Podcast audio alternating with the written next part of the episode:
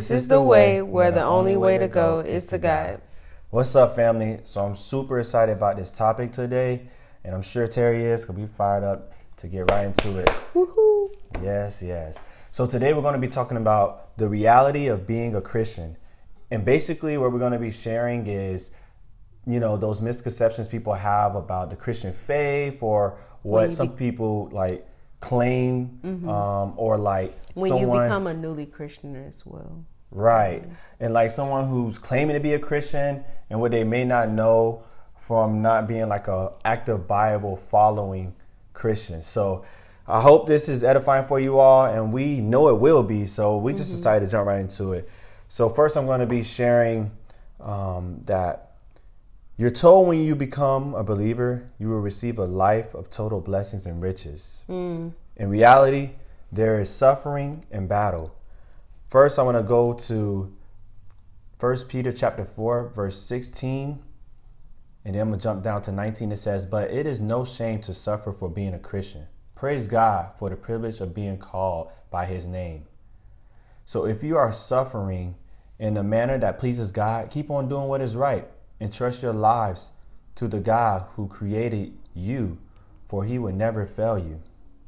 And then 1 Peter chapter 5 verses 9 through 10 reads, Stand firm against him and be strong in your faith. Remember that your family of believers all over the world is going through the same kind of suffering you are. Mm-hmm. In his kindness, God called you to share in his eternal glory by means of Christ Jesus. So after you have suffered a little while, he will restore, support, and strengthen you, and he will place you on a firm foundation. So basically, when you become a Christian, many times you hear like this blessings and riches, but really it's a life of suffering and persecution. But these scriptures are there to just, you know, uplift you, keep you encouraged, and edify you to let you know that when you're going through that, God's going to stand, hold you up, and stand you firm. Amen.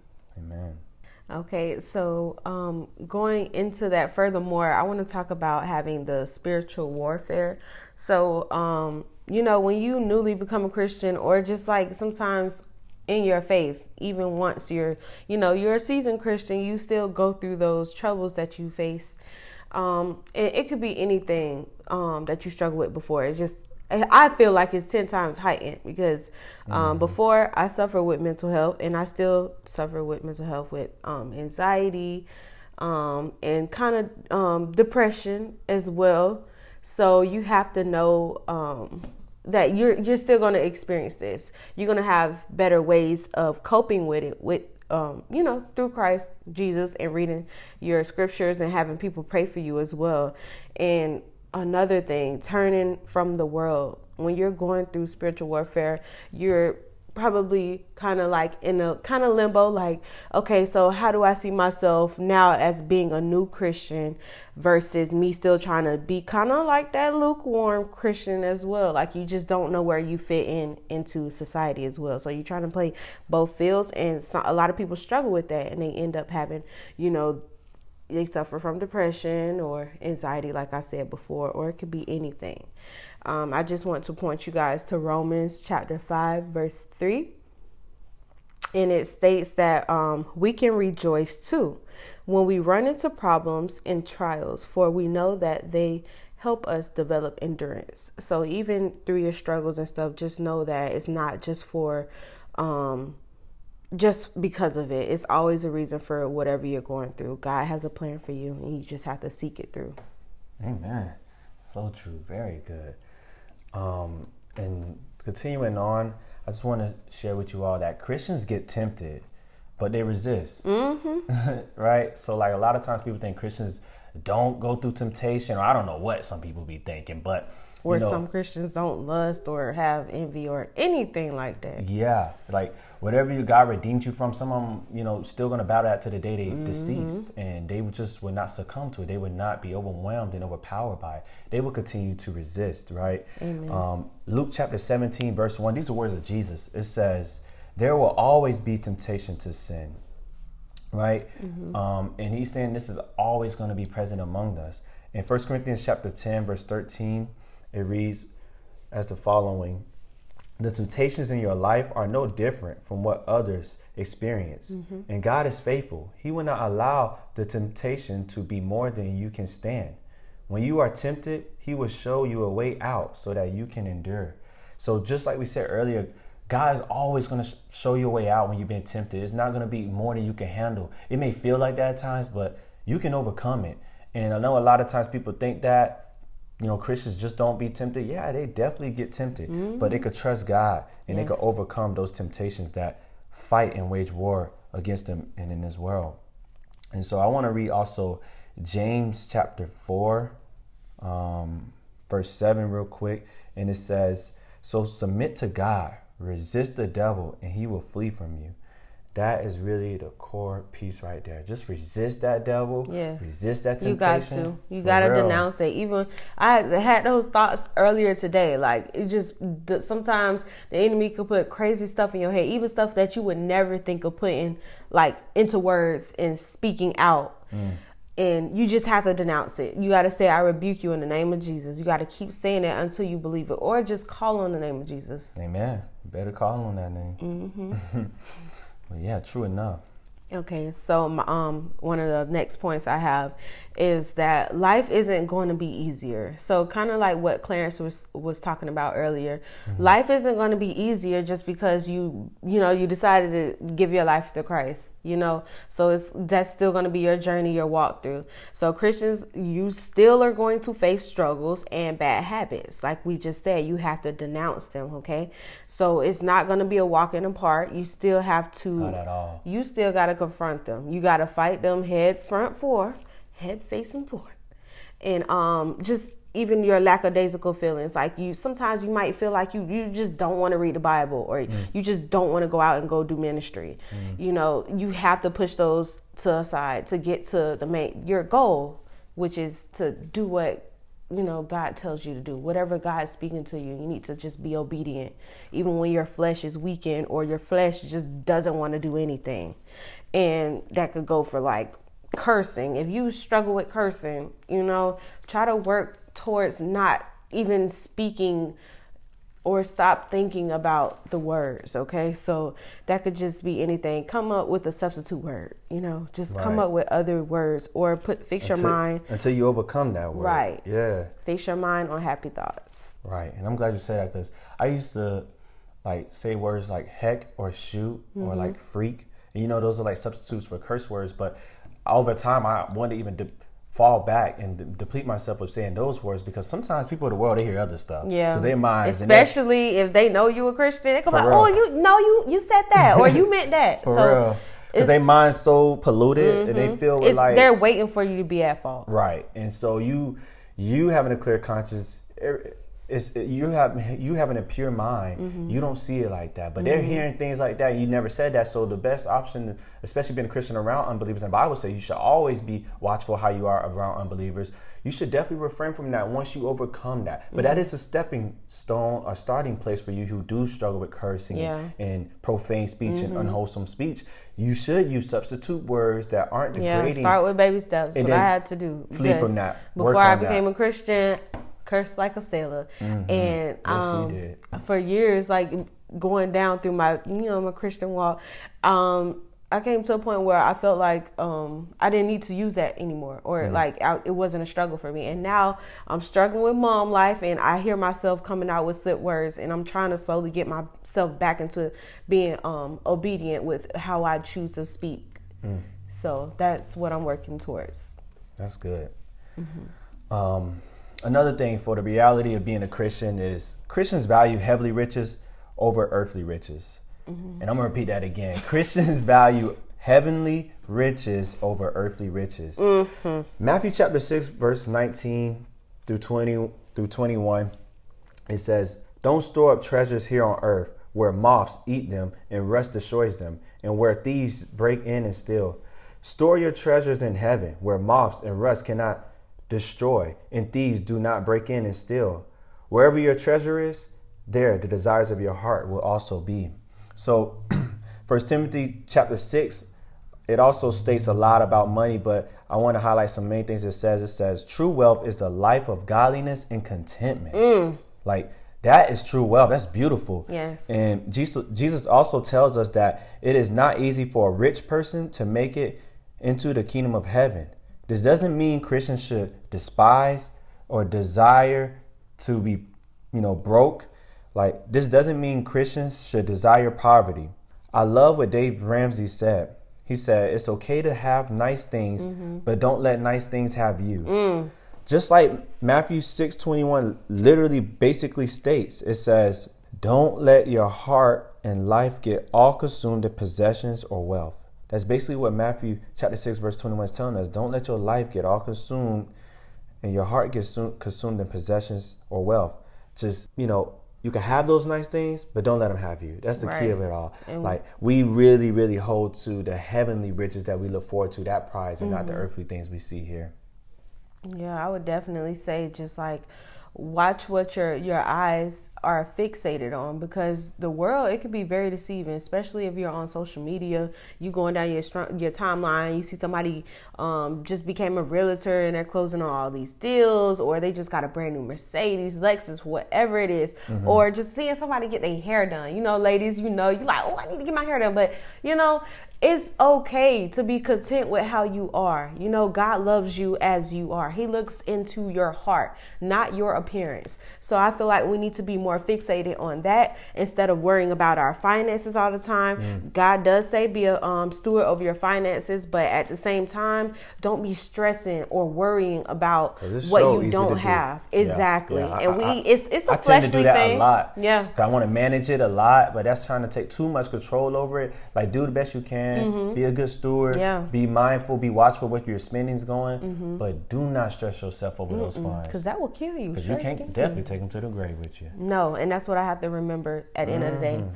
When you look into death, they can't take none of that stuff with them. Not at all. So just remember that and keep your eyes fixated on that.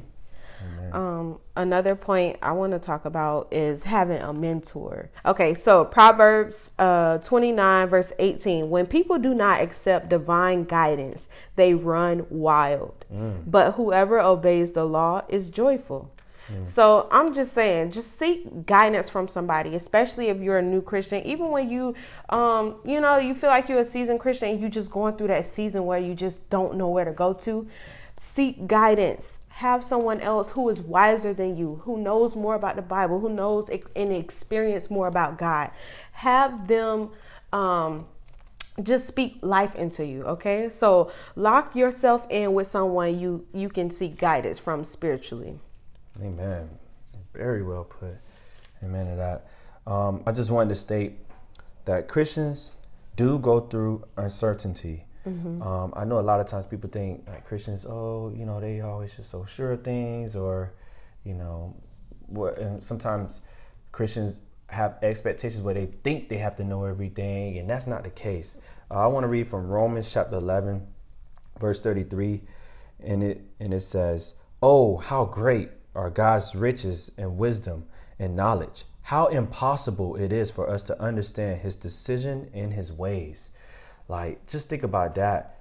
God's knowledge and wisdom are so high. Mm-hmm. Like Paul states, we can't even fathom and understand his ways. Like, that's just uncertainty in those areas. In Ecclesiastes chapter 8, verse 17, he says, I realize that no one can discover everything God is doing under the sun. Not even the wisest people discover everything, no matter what they claim.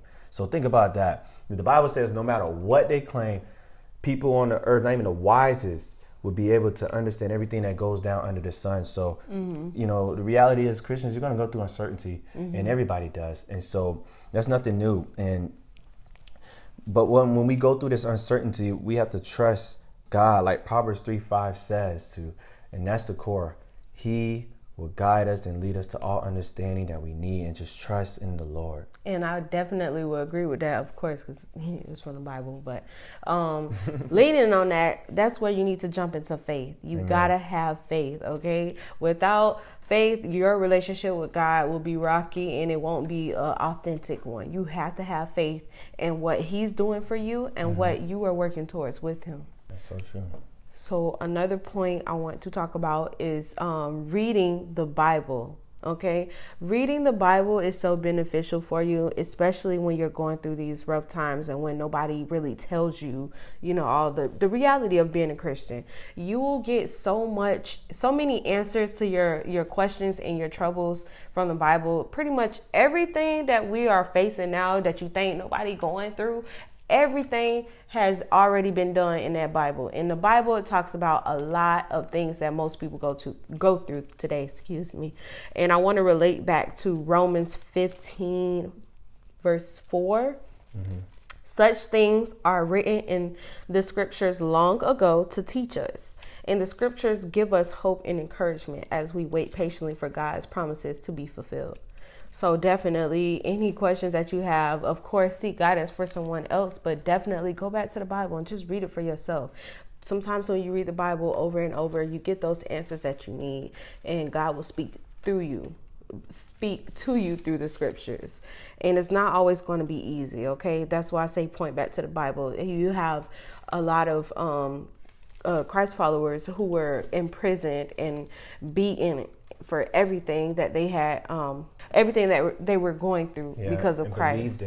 Right. Mm-hmm. So keeping you on the right path, that definitely it will do. The Bible will keep you on the right path. And just hearing that voice from God, when you tend to I have experienced that when you, you tend to read through the Bible more often, you'll get more clarity of what you think you need to hear from God. That is so true. It'll speak right to your spirit mm-hmm. in your present time and what you um, need to know and endure. Um, Another thing is Christians don't just believe without action. Uh, I'm gonna read a few verses in, in the book of James. I'm gonna start at James chapter 2, verses 17 through 18. And it says, So you see, faith by itself isn't enough unless it produces good deeds. It is dead and useless. And I know that verse so famous, but everybody know that verse in the Bible. But that is so true. Verse 18 says, Now some may argue, some people have faith, others have good deeds. But mm-hmm. I say, mm-hmm. how can you show me your faith if you don't have good deeds? Mm-hmm. I will show you my faith by my good deeds. Verse 21, I'm going to jump down and read through it um, until 24. It says, Don't you remember that our ancestor Abraham was shown to be right with God by his actions when he offered his son Isaac on the altar? You see, his faith and his actions worked together. His actions made his faith complete. And so it happened, just as the scriptures say. Abraham believed God, and God counted him as righteous because of his faith. He was even called the friend of God. So you see, we are shown to be right with God by what we do, not by faith alone. Mm. And then I also wanted to just share a verse in the pretty much in the back of the Bible, but it coincides so well with this and just stated um, stated it so clear. And I hope this resonates and hit home for you is 1 John chapter 3 verses 18 through 19. It says, "Dear children, let's not merely say that we love each other. Let us show the truth by our actions. Our actions will show that we belong to the truth, so we will be confident when we stand before God." Mm. So That's good. Yeah, that's the reality of Christian. They don't just believe without action. Faith without works is it's dead. dead. So yeah. Okay. Um, another point that I have is um, finding the right church for you. So, no one really tells you when you first become a Christian. That's great if you get saved at a church that you already have been, um, you know, connecting with. But some sometimes, like myself, I got saved in my home church, mm. and I was not really connected there. Yes, I had a lot of uh, roots because I, I grew up there since I was a little girl, but it wasn't for me as a young adult. I needed that connection and I didn't receive that there. So I would definitely say look for a church that caters to your age, your group, and things that you're into, your ministries, whatever it is. Look into a church that has those interests for you so you can have that accountability, you can have that fellowship, and um, definitely just seek more of, you know, the kingdom. So uh, furthermore, with that, I want to look at math. I want you guys also to look at Matthew, Matthew 18, verse 20. For where two or three gather together, my followers, I am there among them. So, fellowshipping talking about more of the church, fellowshipping is always going to be um, a big thing. So most people don't think that they might need it, but mm-hmm. when you become newly saved, you're going to need that. You're going to need that foundation to help you keep going. Whenever you need somebody to vent to about your walk, you're just going to need that foundation. So I would def- definitely say um, look for a church that you can connect with and to um, get that fellowship going as well. Amen, amen, amen, adapt. Um, another thing is Christians or followers of the way value God's authority and are not puppets to the government. Amen. Amen. So I know a lot of people think that about Christians at times, or even some Christians tell Christians to just, you know, oh, submit to the government, submit to the government, and uh, we know because of the law. Yeah, and things of that nature, and also because it's also mentioned in Scripture. I'm not telling you to rebel against government authority, mm-hmm. and don't get me wrong on that.